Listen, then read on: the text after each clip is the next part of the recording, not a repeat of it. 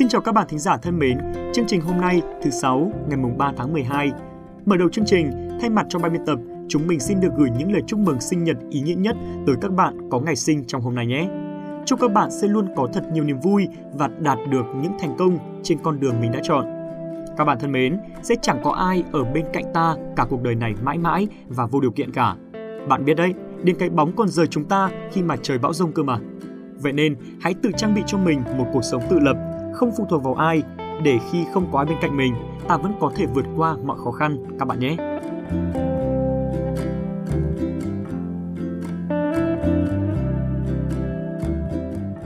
Bây giờ, hãy cùng chúng mình lắng nghe một câu danh ngôn.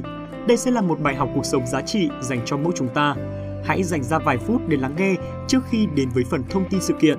Mỗi ngày lắng nghe một câu danh ngôn sẽ giúp chúng ta có thêm niềm tin vào cuộc sống này, thêm động lực để vượt qua những khó khăn. Đó chính là những bài học mà những người đi trước để lại cho chúng ta, được đúc kết từ chính cuộc đời của họ. Hãy cùng gặp gỡ lại MC Hoài Thu để biết câu danh ngôn của ngày hôm nay là gì các bạn nhé.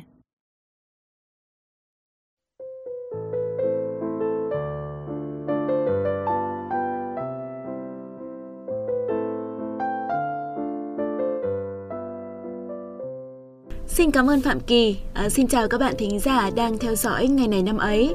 Hãy cùng lắng nghe câu danh ngôn của ngày hôm nay, ngay bây giờ.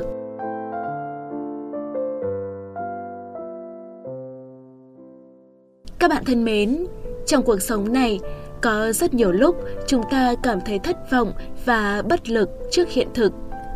Quá nhiều chuyện tồi tệ ập đến khiến ta có cảm giác như không còn sức để chống đỡ.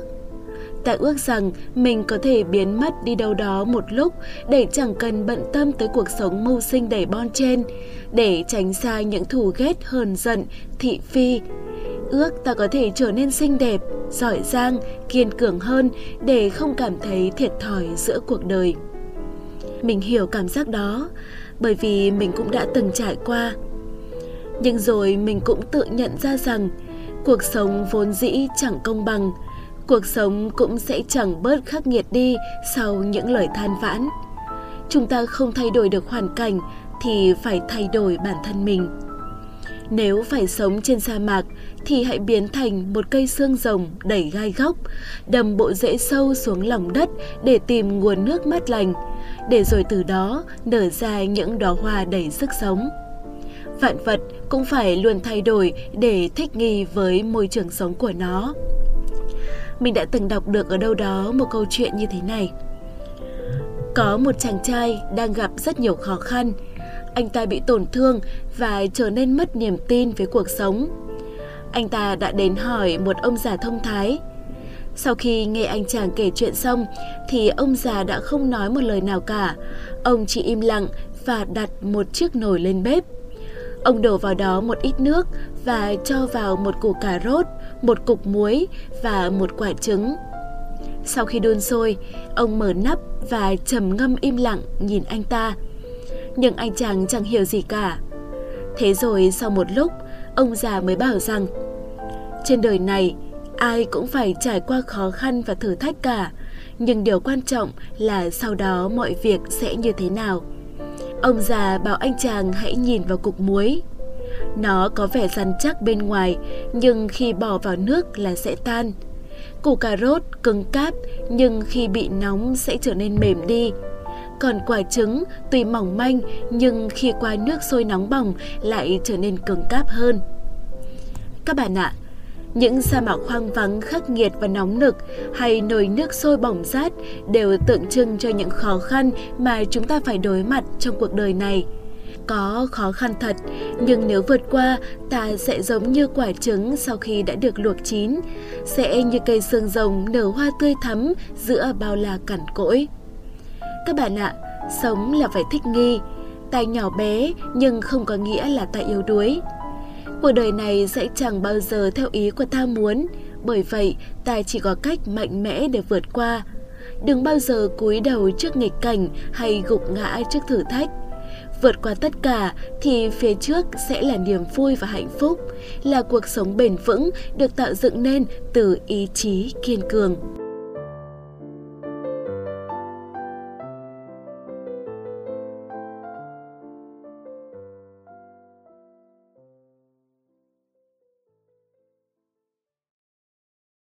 Cảm ơn những thông điệp của MC Hoài Thu. Bây giờ đã đúng lúc chúng ta cùng hòa mình vào dòng chảy của tin tức cả ở hiện tại và quá khứ.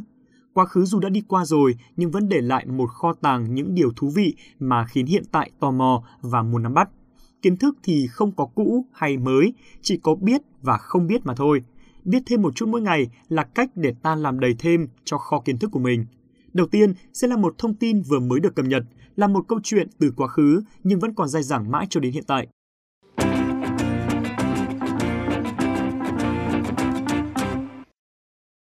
Các bạn thân mến, cách đây hơn 7 năm, một trong những vụ tai nạn máy bay thảm khốc nhất trong lịch sử hàng không thế giới đã diễn ra. Vụ tai nạn máy bay này làm cho cả thế giới phải bàng hoàng.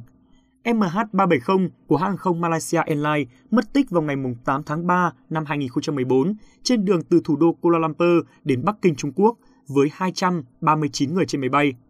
Vụ mất tích đã khởi đầu trong một trong những cuộc tìm kiếm hàng không quy mô nhất trong lịch sử và đã tạo ra một loạt các giả thuyết về nơi nó kết thúc và những gì đã xảy ra trên máy bay.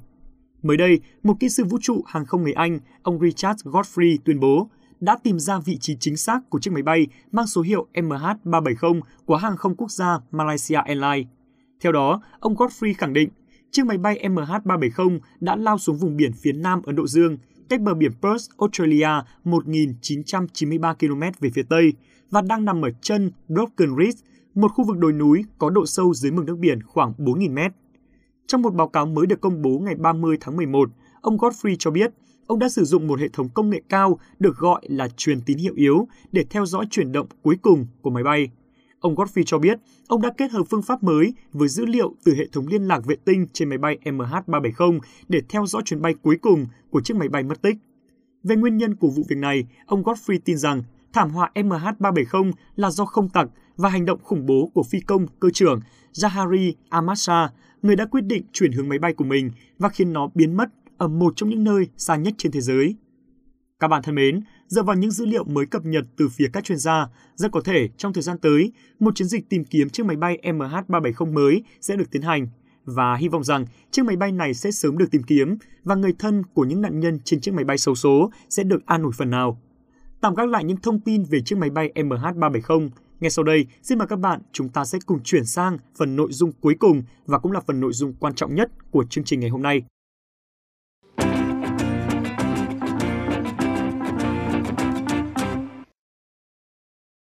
Các bạn thân mến, bây giờ sẽ là lúc chúng ta cùng đi tìm hiểu xem ngày hôm nay trong quá khứ đã có những sự kiện, câu chuyện gì đã xảy ra. Hãy cùng Phạm Kỳ gặp lại Huyền Trang để cùng bắt đầu với phần nội dung này các bạn nhé.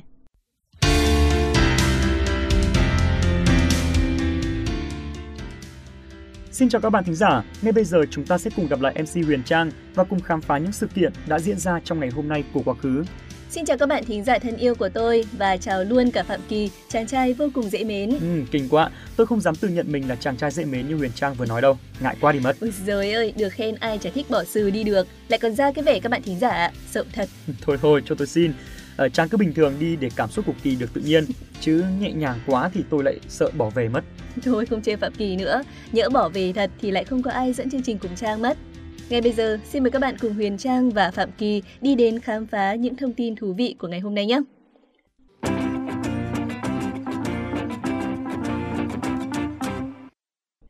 Các bạn thân mến, mở đầu sẽ là những thông tin tại Việt Nam. Ngày 3 tháng 12 năm 1908 là ngày sinh của nhà cách mạng Ngô Gia Tự, nay là kỷ niệm 113 năm ngày sinh của ông. Ngô Gia Tự quê ở Tổng Tam Sơn, Phủ Từ Sơn, tỉnh Bắc Ninh, nay là thôn Tam Sơn, xã Tam Sơn, huyện Từ Sơn, tỉnh Bắc Ninh. Xuất thân trong một gia đình gia giáo và có truyền thống yêu nước, Ngô Gia Tự đã sớm bộc lộ tư chất thông minh, có chí hướng và tinh thần yêu nước nồng nàn. Vào học trường Bưởi, Hà Nội khi mới 14 tuổi, được tiếp xúc với trào lưu tư tưởng tiến bộ, Ngô Gia Tự đã nhanh chóng hòa mình vào các hoạt động của học sinh, sinh viên. Năm 1925, Ngô Gia Tự hăng hái tham gia phong trào đấu tranh đòi thực dân Pháp thả nhà yêu nước Phan Bộ Châu, Giữa năm 1926, khi mới 18 tuổi, Ngô Gia Tự được kết nạp vào Hội Việt Nam Cách mạng Thanh niên. Giữa năm 1928, Ngô Gia Tự đã trở thành bí thư tỉnh bộ Hội Việt Nam Cách mạng Thanh niên tỉnh Bắc Ninh Bắc Giang, là một trong những người góp phần xây dựng chủ trương và trực tiếp vô sản hóa. Ngô Gia Tự đã đóng góp trực tiếp truyền bá chủ nghĩa Mark Lenin vào phong trào công nhân và phong trào yêu nước, thúc đẩy nhanh sự phát triển của phong trào làm xuất hiện yêu cầu hình. Tháng 3 năm 1929, tại số nhà 5D phố Hàm Long, Hà Nội, Ngô Gia Tự cùng 7 đồng chí khác đã thành lập chi bộ Cộng sản đầu tiên. Ngày 17 tháng 6 năm 1929, tại số nhà 312 phố Khâm Thiên, Hà Nội, Đông Dương Cộng sản Đảng ra đời. Ngô Gia Tự là một sáng lập viên và trở thành một trong bảy ủy viên Ban chấp hành Trung ương lâm thời của Đông Dương Cộng sản Đảng. Sau khi Đảng Cộng sản Việt Nam ra đời ngày 3 tháng 2 năm 1930, Ngô Gia Tự đã được Hội Thống nhất các tổ chức Cộng sản ở Nam Kỳ tín nhiệm, bầu làm bí thư cấp ủy lâm thời Đảng bộ Đảng Cộng sản Việt Nam ở Nam Kỳ.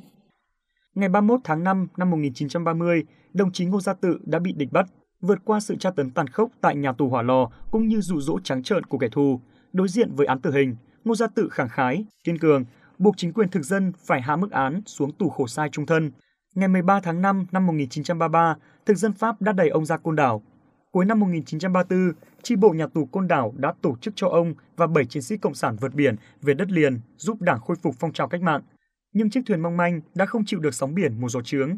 Tất cả các chiến sĩ trong đoàn đã anh dũng hy sinh. Năm ấy, Ngô Gia Tự mới 26 tuổi, độ tuổi tràn đầy sức lực, tài năng và trí tuệ công hiến cho Đảng, cho sự nghiệp giải phóng dân tộc. Sinh thời, Chủ tịch Hồ Chí Minh đã nhiều lần đánh giá đồng chí Ngô Gia Tự là một trong những chiến sĩ cộng sản tiên phong, nhà lãnh đạo hàng đầu của Đảng. Tấm gương quyết tâm suốt đời của người cộng sản Ngô Gia Tự đấu tranh cho lý tưởng của Đảng và cách mạng Việt Nam mãi tỏa sáng cho các thế hệ học tập và noi theo. Vâng, thưa các bạn, trên đây cũng chính là thông tin trong nước duy nhất của ngày hôm nay. Ngay bây giờ, chúng ta sẽ cùng đến với những thông tin trên thế giới.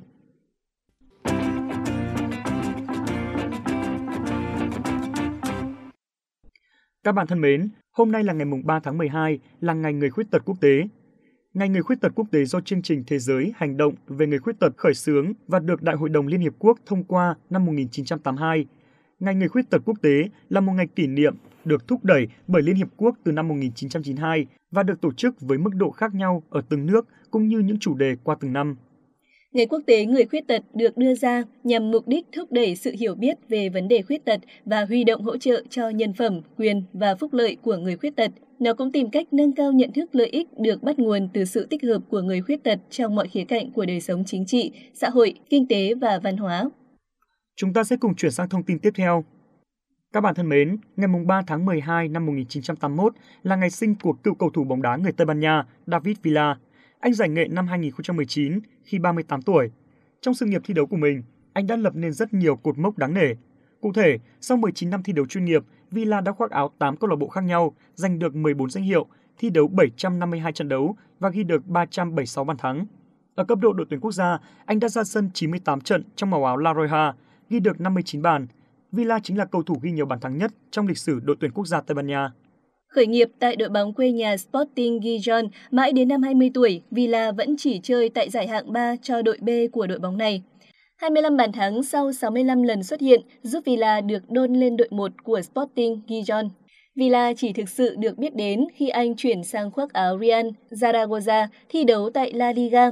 Những bàn thắng vào lưới Real Madrid, Barcelona và Sevilla giúp tiền đạo chỉ cao 1m75 này trở nên nổi tiếng. Cũng trong giai đoạn này, Villa lần đầu tiên được triệu tập vào đội tuyển Tây Ban Nha, đó là ngày 9 tháng 2 năm 2005 trong trận đấu vòng loại World Cup 2010. Kể từ đó, Villa là cái tên thường trực trong mỗi lần được đội tuyển Tây Ban Nha lên danh sách triệu tập.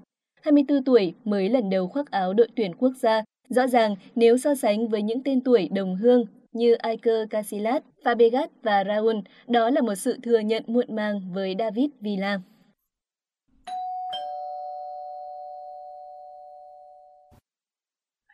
Thông tin tiếp theo cũng là một thông tin về thể thao. Michael Essien, sinh ngày 3 tháng 12 năm 1982, là cựu cầu thủ bóng đá chuyên nghiệp người Ghana. Thời còn thi đấu, anh là một tiền vệ toàn diện và nổi tiếng nhờ thể lực sung mãn và khả năng chơi tốt ở nhiều vị trí, kể cả hậu vệ cánh. Essien khởi đầu sự nghiệp của mình tại câu lạc bộ quê nhà Liberty Professional.